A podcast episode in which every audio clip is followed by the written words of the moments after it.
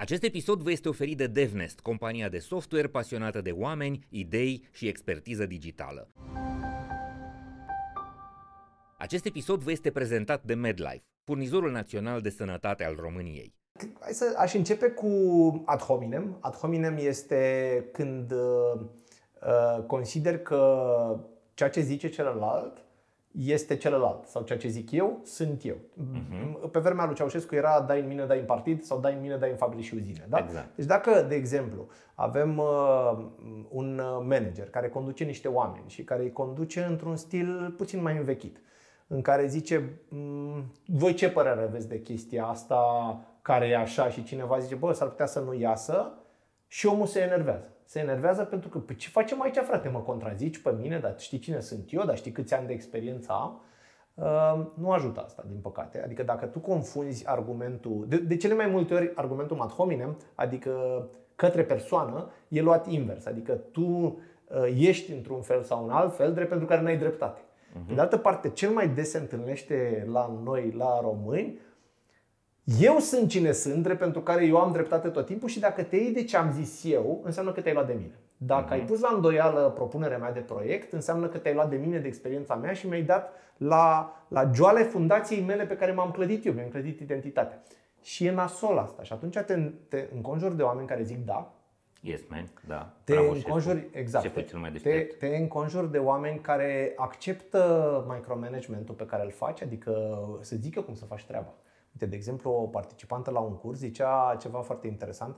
Uh, cel mai interesant uh, exemplu de micromanagement pe care l-am întâlnit, zicea aveam un șef foarte micromanager care s-a prins că pentru o anumită parte a unui proiect are nevoie de un specialist care face ceva care e foarte de nișă și nu se întâlnise. Era un singur specialist în România. Deci o angajăm pe doamna aia, pe foarte mulți bani. Și după ce a angajat-o pe doamna aia pe foarte mulți bani, în fiecare zi se ducea și îi zicea cum să facă treaba.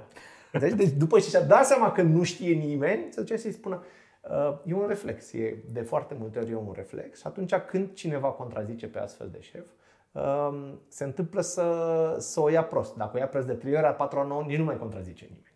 Și o să-ți dau un exemplu de culturi mai uh, cu distanță mai mare ierarhică decât uh-huh, noi, de în, în Asia uh-huh. extremă, în Japonia, dacă nu mă înșel, e tehnica asta.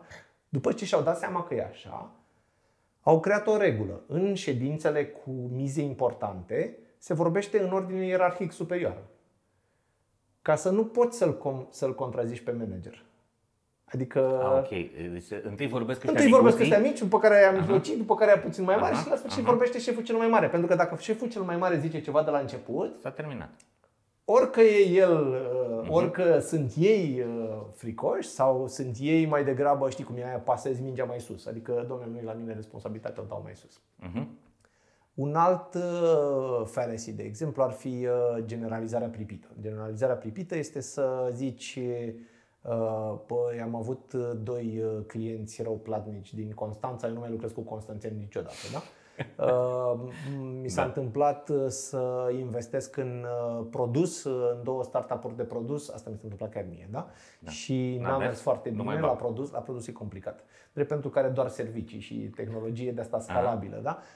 Ceea ce nu e corect, nu neapărat e corect, pentru că trei ori am investit cu greu, deci reținându-mă în produs și merge foarte bine. Este o, un startup românesc foarte mișto, Tokinomo, care îți face niște chestii la raft, foarte, foarte mult. Uh-huh. Uh, Uh, un alt fel de, de uh, astfel de eroare de, uh, este, este, să zicem, ad populum, cum ziceam, toată mhm. lumea face și atunci facem și noi. Uh-huh. Sunt o grămadă, dar lumea, să zicem, le ia de semi-bune. Ele nu sunt bune deloc, decât dacă mai pui peste ele un strat. Ele vin din de foarte multe ori merg. De exemplu, uh, scuză-mă, ad populum, cum face lumea, bănuiesc că și tu când mergi într-un aeroport, te uiți la librăria aeroportului, au topuri sau la Cărturești, da? da. Au top. Uh-huh. Ce se cumpără numărul 1, numărul 2, numărul 3. E un bun indicator. Ce face Sigur. lumea e un bun indicator. Dar nu înseamnă da? că e bun pentru tine. Dar e mai bine să pui un strat peste. Nu, e un bun indicator, e un bun sfat dar mai pune un strat deasupra. Bă, dar trebuie, trebuie mie exact. uh, carte, carte de rom-com, da, romantic comedies. Da. Asta e, că nu, mie, eu nu sunt pe tema asta. Dacă exact. e de bună, băi, lumea a cumpărat asta e locul întâi sau, uh-huh. știu, mhm. autobiografia lui domnul ăla din Anglia, uh, dar nu mă interesează autobiografia. Ah, ok, bine. Corect, foarte bună, foarte bune exemple.